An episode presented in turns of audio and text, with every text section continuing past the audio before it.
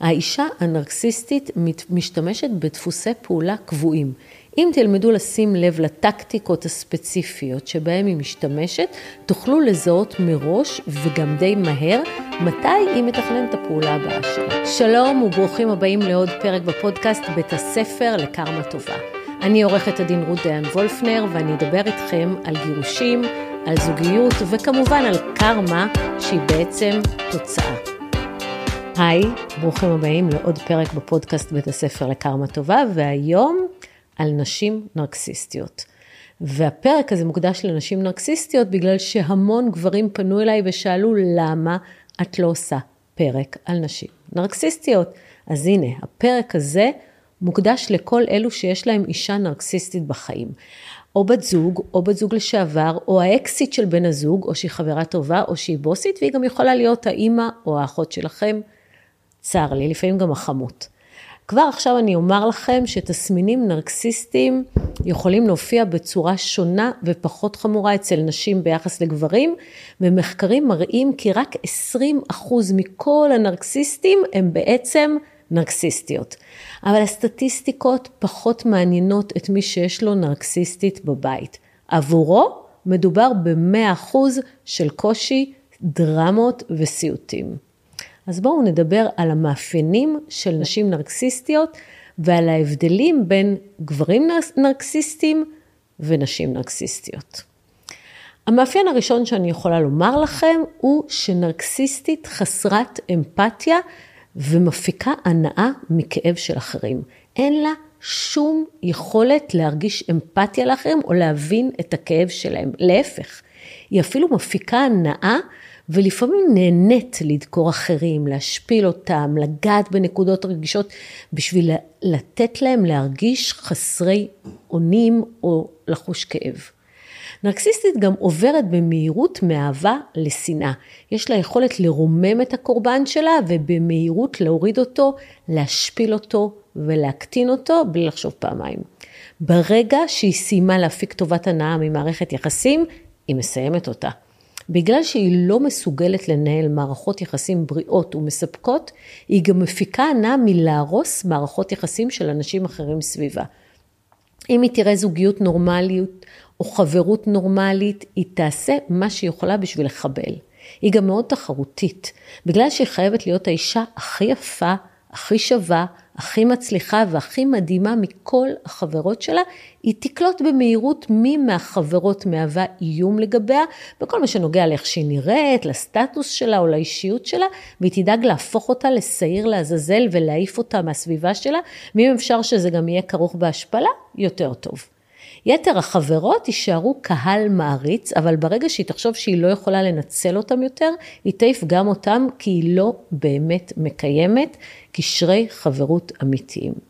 נרקסיסטיות גם נוקטות במדיניות של הפרד ומשול, ומסיתות את החברים ואת הקרובים שלהם, האחד כנגד השני, מתי שהן רק יכולות. אין לה שום בעיה לרחל, לדבר שרה מאחורי הגב ולעשות שימוש בדברים שאמרו לה בדיסקרטיות בשביל לסכסך, בשביל לזרוע שנאה ובשביל להסית. למה?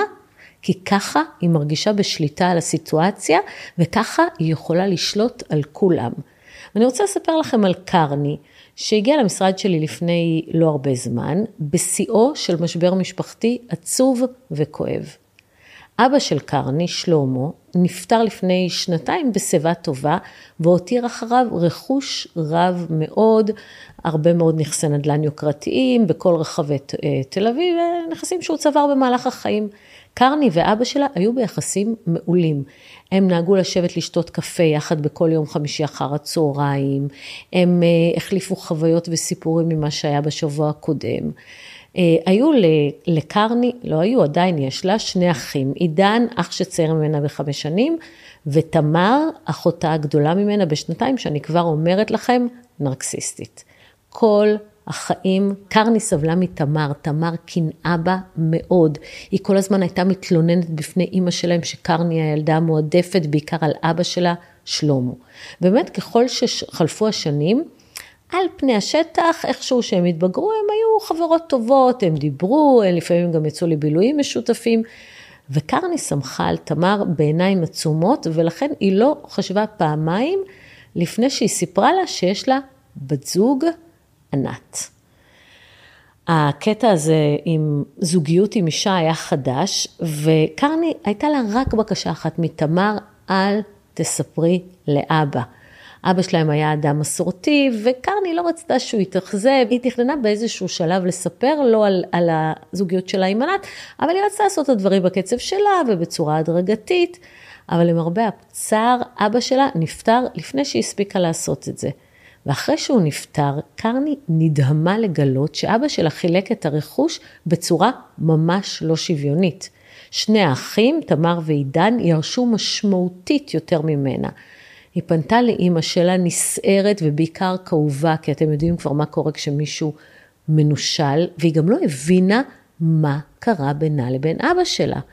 ואחרי הרבה מאוד ניסיונות להתחמק מתשובה, אימא שלה אמרה לה בלחש, שחודשיים לפני שאבא נפטר, תמר סיפרה לו על הזוגיות של קרני עם ענת, וככל שחלף הזמן, קרני הבינה שלא רק שתמר סיפרה לאבא שלהם על הזוגיות, למרות שהיא השביעה אותה שלא תעשה את זה, היא גם הוסיפה ואמרה שקרני חושבת שהוא אדם חשוך ופרימיטיבי, ובגלל זה הוא לא יקבל את הזוגיות בינה לבין ענת. כמובן שזה היה שקר מוחלט, ושתמר היא נרקסיסטית שפעלה אפילו כנגד אחותה הקרובה. ככה הם, זה הטבע שלהם.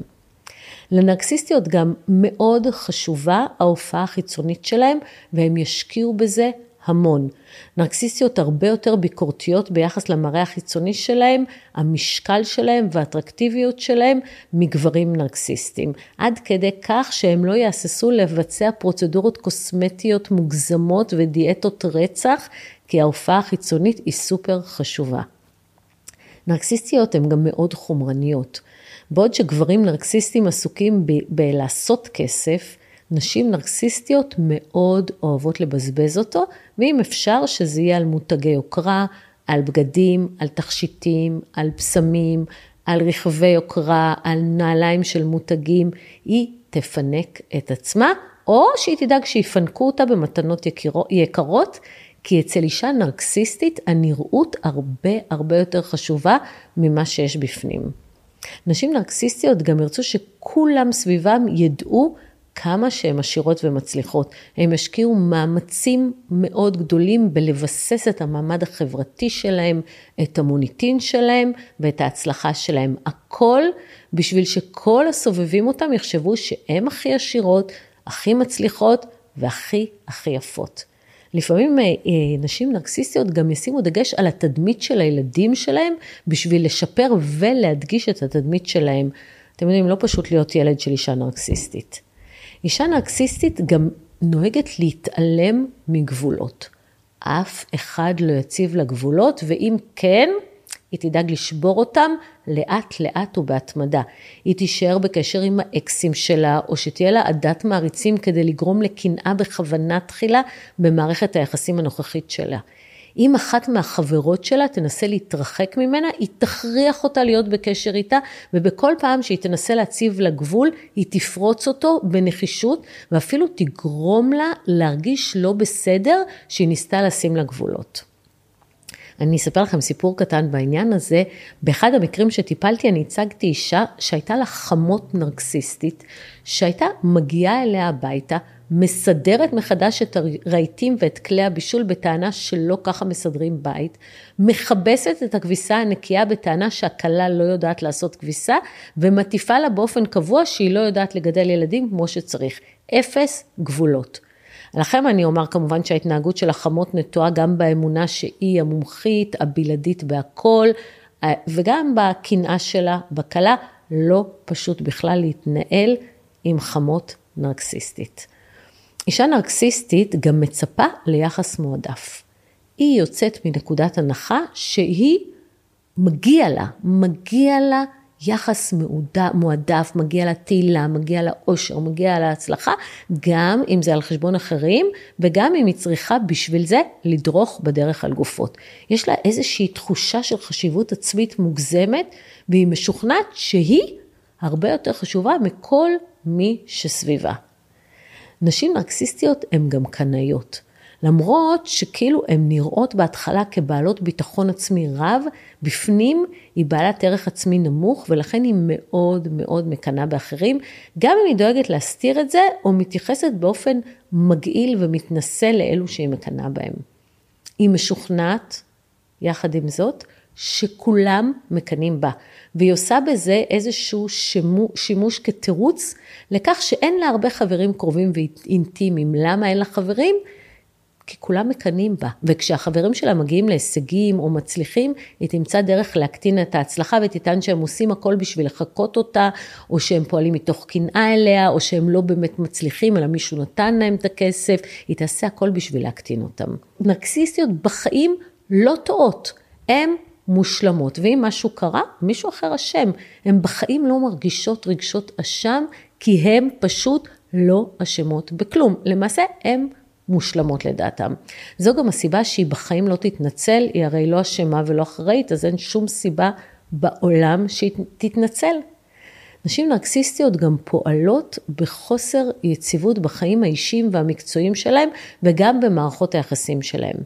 הן יכולות להיות מאוד שמחות או מאוד מתוסכלות, בלי יותר מדי מצבי ביניים, ההתנהלות היא קיצונית לכאן או לכאן, מאהבה לשנאה במהירות הבזק ומשמחה להתקף זעם תוך שנייה. בנוסף, הן הרבה פעמים לא מצליחות להחזיק עבודה קבועה, הן לא מצליחות לחסוך כספים, הן לא מצליחות לפתח חברויות וקשרים ארוכי טווח.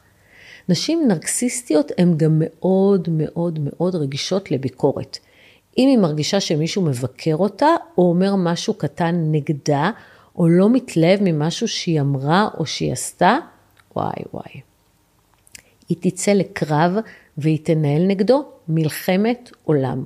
בדרך כלל בכלל אין הלימה בין עוצמת הפגיעה או בין הביקורת שהיא קיבלה לעוצמת התגובה שלה, והיא תהפוך כל דבר קטן, כל עכבר להר, ותגיב ממש בקיצוניות לכל שטות. זו גם הסיבה שאנשים שחיים איתה לומדים ללכת על קליפות ביצים בשביל לא לעורר את זעמה, וכמובן חס וחלילה לא להגיד לה שום דבר, לא לבקר אותה, כי אחרת הם יחטפו. בנוסף, נרקסיסטיות הן גם חסרות דרך ארץ וכבוד. הן מאמינות שעצם הנוכחות שלהן בעולם זה ממש מתנה למין האנושי, ושהן הופכות את היקום לשלם ולמושלם, ולכן אין שום סיבה להתייחס לאחרים בכבוד, בנימוס או בדרך ארץ. נרקסיסטיות גם מאוד אוהבות להעניש את בני הזוג שלהם, או שהן עושות טיפולי התעלמות, או טיפולי שתיקה ארוכים, או טיפולי מניעה, מניעת סקס, מניעת מגע, מניעת גיבוי, גילויי חיבה, זה עונש. נשים נרקסיסטיות גם מאוד אוהבות לדבר על עצמם ועל החיים שלהם, מבלי שבכלל עובר אליהם בראש האפשרות לשאול אחרים מה שלומם, להתעניין באחרים, לעשות פולו-אפ מה קורה עם אחרים, רק הן מעניינות ואין שום סיבה להתעסק בחיים של יתר האנשים בשיחה. כשאדם שמולה יאזור אומץ וינסה להפנות את הזרקור ולדבר על עצמו, היא פשוט לא תגלה שום עניין בדבריו, ומהר מאוד היא תנסה להחזיר את מוקד השיחה, כמובן, אליה. לפעמים נשים נרקסיסטיות גם ישחקו את תפקיד הקורבן והתנהגו כאילו הן חסרות אונים והן עושות את זה בשביל או להשיג דברים או לפתות אנשים שיעשו את מה שהן רוצות. האישה הנרקסיסטית תיטה להציג את עצמה כקדושה מעונה, שהכאב והסבל שלה גדולים מהכאב והסבל של כל שאר האנשים מסביבה ובכלל בעולם. ואני רוצה לספר לכם על שי שהגיע להתייעץ איתי ופתח את השיחה בכך שהוא אמר שהוא לא מצליח לחשוב בהיגיון, הוא צריך שאני אעשה לו סדר, או לפחות תעזור לו לעשות סדר במחשבות שלו. הוא ומיכל הכירו בצבא. הוא בחור ממשפחה מבוססת מאוד, והיא בחורה שגדלה בשכונה קשה לאם חד-הורית. ואחרי השחרור מהצבא הם עברו להתגורר יחד בדירה שהייתה שייכת למשפחה שלו. ההורים שלו עשו להם קניות, הזמינו אותם למסעדות, מימנו להם טיולים יוקרתיים בחו"ל, ובמהלך כל החיים המשותפים, שי היה תכלס בעל מושלם. הוא אהב את מיכל אהבת נפש, הוא חשב שהיא האישה המושלמת ביותר בשבילו, והוא דאג להגיד לה את זה ולהביע את התחושות שלו בכל דרך אפשרית. היא, לעומת זאת, גם דאגה להסביר לו בכל הזדמנות איזה מזל יש לו שהוא זכה באישה מדהימה כמוה. פשוט מפעל הפיס. ככל שעברו השנים ואחרי שלושה ילדים, שי פתאום אה, אה, הבין איכשהו שמיכל בוגדת בו ומנהלת כבר תקופה ארוכה רומני עם חבר ילדות שלה. שי היה ממש מופתע כי הוא לא העלה על דעתו שמיכל תעשה כזה דבר והוא שכר שירותיו של חוקר פרטי וכשהוא קיבל לידיו תמונות שלא משאירות מקום לספק, הוא החליט לספר למיכל שהוא יודע בדיוק מה היא עושה ועם מי היא עושה. והוא אמר לה שהוא חושב שאין ברירה אלא צריך להיפרד. מאותה שיחה, מיכל נכנסה לדמות הקורבן במלוא מובן המילה. עוד כבר בשיחה הראשונה היא בוכה בכי תמרורים והיא אומרת לשי שהיא לא מבינה איך הוא יכול לעשות לה דבר כזה ושהיא לא יכולה להעלות על דעתה שבגלל כזאת טעות קטנה הוא יעזוב אותה. ובימים שאחרי הסירה, השיחה היא התחילה להגיד לו בעצם שהוא הסיבה לבגידה, כי הוא כבר שנים גורם לה להרגיש שבלעדיו ובלי הכסף של ההורים שלו, היא לא הייתה מגיעה לשום דבר בחיים. בשלב הזה, תוך שאני מסתכלת בעיניים שלו, שהוא ממש בוכה, הבנתי שהוא כל כך מבולבל, כי הוא התחיל להאמין לה ולפקפק בהתנהגות שלו לאורך החיים המשותפים. אולי אני אשם שהיא בגדה. אבל לי היה ברור שמיכל היא לגמרי נרקסיסטית שמנסה לתמרן אותו, שעושה לו מניפולציות, שתופסת את עמדת הקורבן ושמאשימה אותו בדברים באמת חסרי בסיס, פשוט אפס לקיחת אחריות. האישה הנרקסיסטית גם מאוד אוהבת להשקיע ברשתות החברתיות. היא מפרסמת בלי סוף תמונות של עצמה בכל מיני פוזות, היא מבלה שם שעות והיא אובססיבית לגבי הלייקים שהיא קיבלה והעוקבים שלה וכמה אנשים ראו את, את ה story שלה והיא תצא ממש לטיולים ולנסיעות לחו"ל שיראו טוב באינסטגרם. זה התמכרות של ממש למציאות וירטואלית וזה מאוד מאפיין נרקסיסטיות. אבל לא כל מי שמכורה לאינסטגרם היא נרקסיסטית, כן? שימו לב, יש פה הרבה מאוד מאפיינים. נרקסיסטיות גם הרבה מאוד פעמים עושות שימוש במיניות שלהם ובאטרקטיביות החיצונית שלהם, בגלל שבפנים הן חסרות ביטחון. נשים נרקסיסטיות זקוקות להרבה מאוד אישורים ושבחים שירגיעו אותם ויגרמו להם להרגיש שהן נאהבות. ללא האישורים האלה והשבחים האלה, הן יכולות לחוות התפרצויות וסערות רגשות ודברים מאוד מאוד קשים. מחקרים גם מראים שכשהאישה במערכת היחסים היא הנרקסיסטית, שני בני הזוג מתנהלים בצורה תקיפה ומרושעת יותר. ההסבר לזה הוא שההתנהגות הנרקסיסטית גורמת לבן הזוג להפגין התנהגות עוינת וכועסת יותר, להבדיל כשהגבר הוא הנרקסיסט זה לא בדיוק ככה.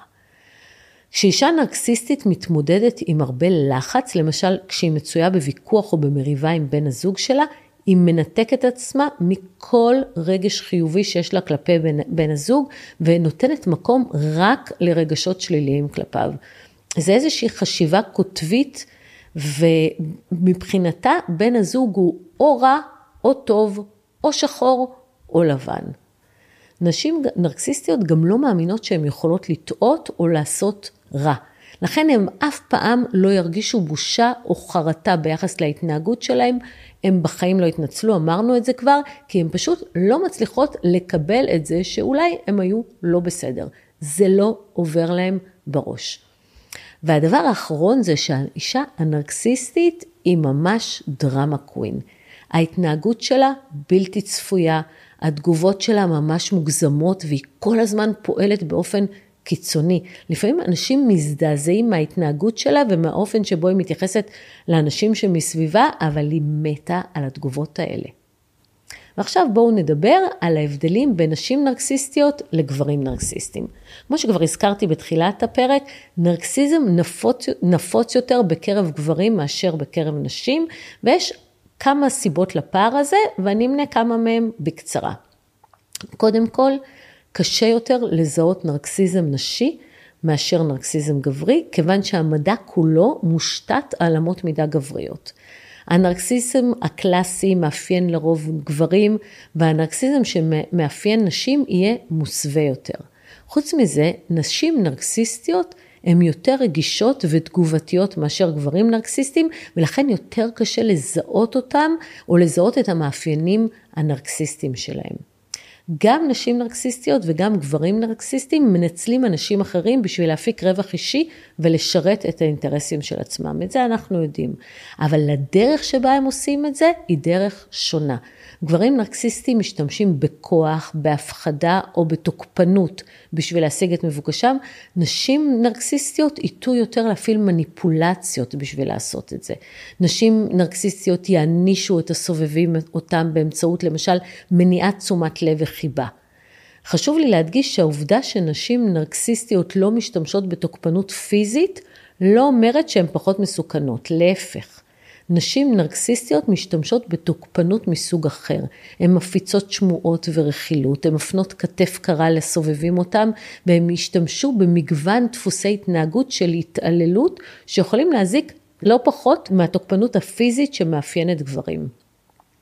חוץ מזה, יש מחקרים לפיהם לא בטוח בכלל שנשים נרקסיסטיות לא משתמשות בתוקפנות פיזית, אלא שהגברים שהם הקורבנות שלהם, בדרך כלל מתביישים לספר על זה. כל הנרקסיסטים נוטים להיות רגישים לביקורת, אבל נשים נרקסיסטיות ייטו להיות רגישות יותר מגברים נרקסיסטים.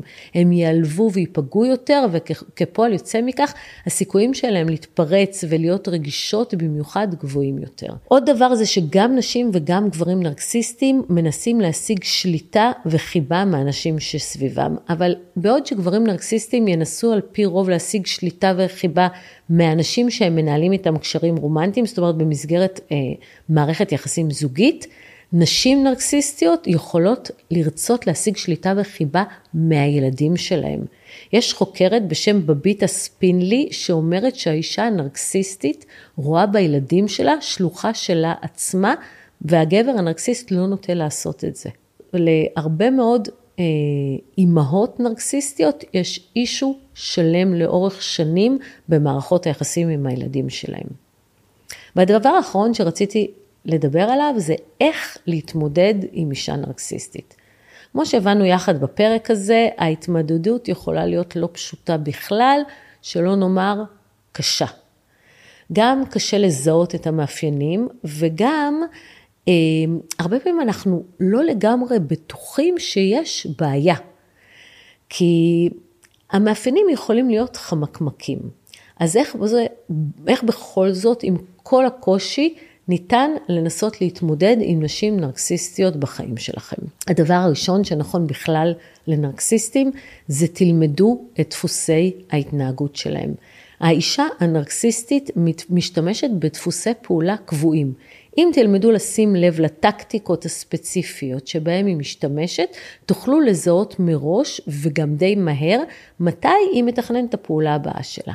אתם צריכים לשמור על מרחק בטוח ככל שאתם יכולים בשביל לא לתת לדפוסי ההתנהגות הפתיינים למשל להטעות אתכם. אתם צריכים להזכיר לעצמכם כל הזמן את הטקטיקות שלה ולתפוס מרחק ביטחון מהם. בנוסף, תנסו להגביל את התדירות שבה אתם מקיימים ככל שאתם יכולים אינטראקציה עם האישה הנרקסיסטית בשביל לא להפוך למטרה עבורה.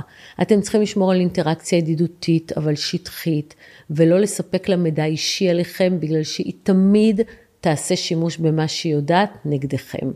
וגם אל תתחרו איתה. כמו שהסברתי בתחילת הפרק, נשים נרקסיסטיות מתות על תחרות והן כל הזמן מחפשות להיכנס לתחרות כזאת. אבל להיכנס איתם לתחרות זה ממש לא רעיון טוב, כי היא מגדילה את הסיכויים שתתפסו ביניהם כאיום ממשי ותהיו חשופים להתעללות מצידם. לכן, כמה שאתם יכולים, תנסו להתרחק מתחרות עם האישה הנרקסיסטית בחיים שלכם. תשמרו על רף ציפיות הגיוני מהאישה הנרקסיסטית. הרבה פעמים נרקסיסטים מתקשים להיות בוגרים רגשית ולא אנוכיים לגמרי. אם תצליחו לשמור על ציפיות תואמות, אה, תבינו שאתם לא יכולים לצפות מנרקסיסטית להיות אמפתית, להכיל אתכם, להפסיק את המניפולציות, להפסיק להיות דרמה קווין. ברגע שאתם לא מצפים והציפיות שלכם תואמות את המציאות, יהיה לכם יותר קל להימנע מתסכול ומאכזבה מההתנהגות שאתם אה, חווים.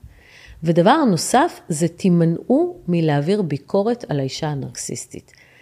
היא מאוד רגישה לכל ביקורת, בגלל שהביקורת מאיימת על הערכה עצמית שלה, שממילא לא גבוהה. לכן, כמה שאתם יכולים, אל תעבירו עליה ביקורת, בשביל לא להיתפס בעיניה כמטרה. אתם צריכים גם לדעת לשמור על כל רוח. תקשורת עם אישה נרקסיסטית יכולה להיות קשה וממש מתסכלת, אבל אובדן קור רוח רק גורם לה להרגיש כוח ושליטה. בגלל שהיא מקבלת יותר אינפורמציה על האופן בו היא יכולה להוציא אותך מדעתך. לכן תעשה מאמץ להימנע מלתת לה את הקלף המנצח הזה, תשמור על קור רוח. ודבר נוסף זה, תנסו להגיע לעמק השווה. בשביל לנהל משא ומתן או דין ודברים או איזשהו ויכוח עם אישה נרקסיסטית, צריך לנסות להגיע איתה לפשרה, לראות מה היא רוצה, לראות כמה אפשר לסגור איתה בטוב, בשביל להימנע מהתנהגות פוגענית מצידה. וצריך לנסות למצוא פתרונות ביניים שמהווים איזשהו מפגש רצונות, כי אם תלכו איתה ראש בראש, אתם פשוט תסבלו. והדבר הנוסף זה לפנות לקבל טיפול. אם אתם מרגישים שהמצב הנפשי והרגשי שלכם מושפע לרעה כתוצאה מהאינטראקציה עם הנרקסיסטית שבחייכם, שאתם בלחץ ובפאניקה ואתם תמיד מרגישים מתח לקראת השיחה איתו, אל תהססו ותפנו לקבלת סיוע להתמודד עם המצב. מדובר בהתמודדות לא פשוטה וזה ממש לא בושה לקבל ייעוץ בעניין הזה. וזהו, הגענו לסוף של הפרק הזה ואני אסיים בכך שאני אומר שהנרקסיזם בקרב, בקרב נשים הוא באמת תופעה פחות מדוברת ופחות נפוצה מאשר בקרב גברים, אבל כדאי להכיר את המאפיינים וכשאתם מזהים נרקסיסטית, תפסו מרחק. ובשביל לסיים את הפרק בצורה אופטימית, אני אגיד שנרקסיזם נשי הופך בעת האחרונה לתופעה מדוברת יותר, ועוד ועוד חוקרים פונים להתעסק בתופעה ולחקור אותה, ואני מקווה שככל שיעבור הזמן, נוכל להגיד שמדובר בתופעה מוכרת ומדוברת כמו הנרקסיזם הגברי. זהו להיום, תודה שהייתם איתנו ונתראה בפרק הבא. תודה שהאזנתם לעוד פרק בפודקאסט בית הספר לקרמה טובה. אם הפקתם ערך מהפרק הזה, תעבירו את זה למישהו שאולי זקוק, אתם יודעים, ככה אנחנו מרבים קרמה טובה בעולם. וחוץ מזה, אתם מוזמנים להירשם כמנויים באפליקציית הפודקאסטים שהאזנתם בה, ככה תקבלו התראה בכל פעם שעולה פרק חדש. תודה.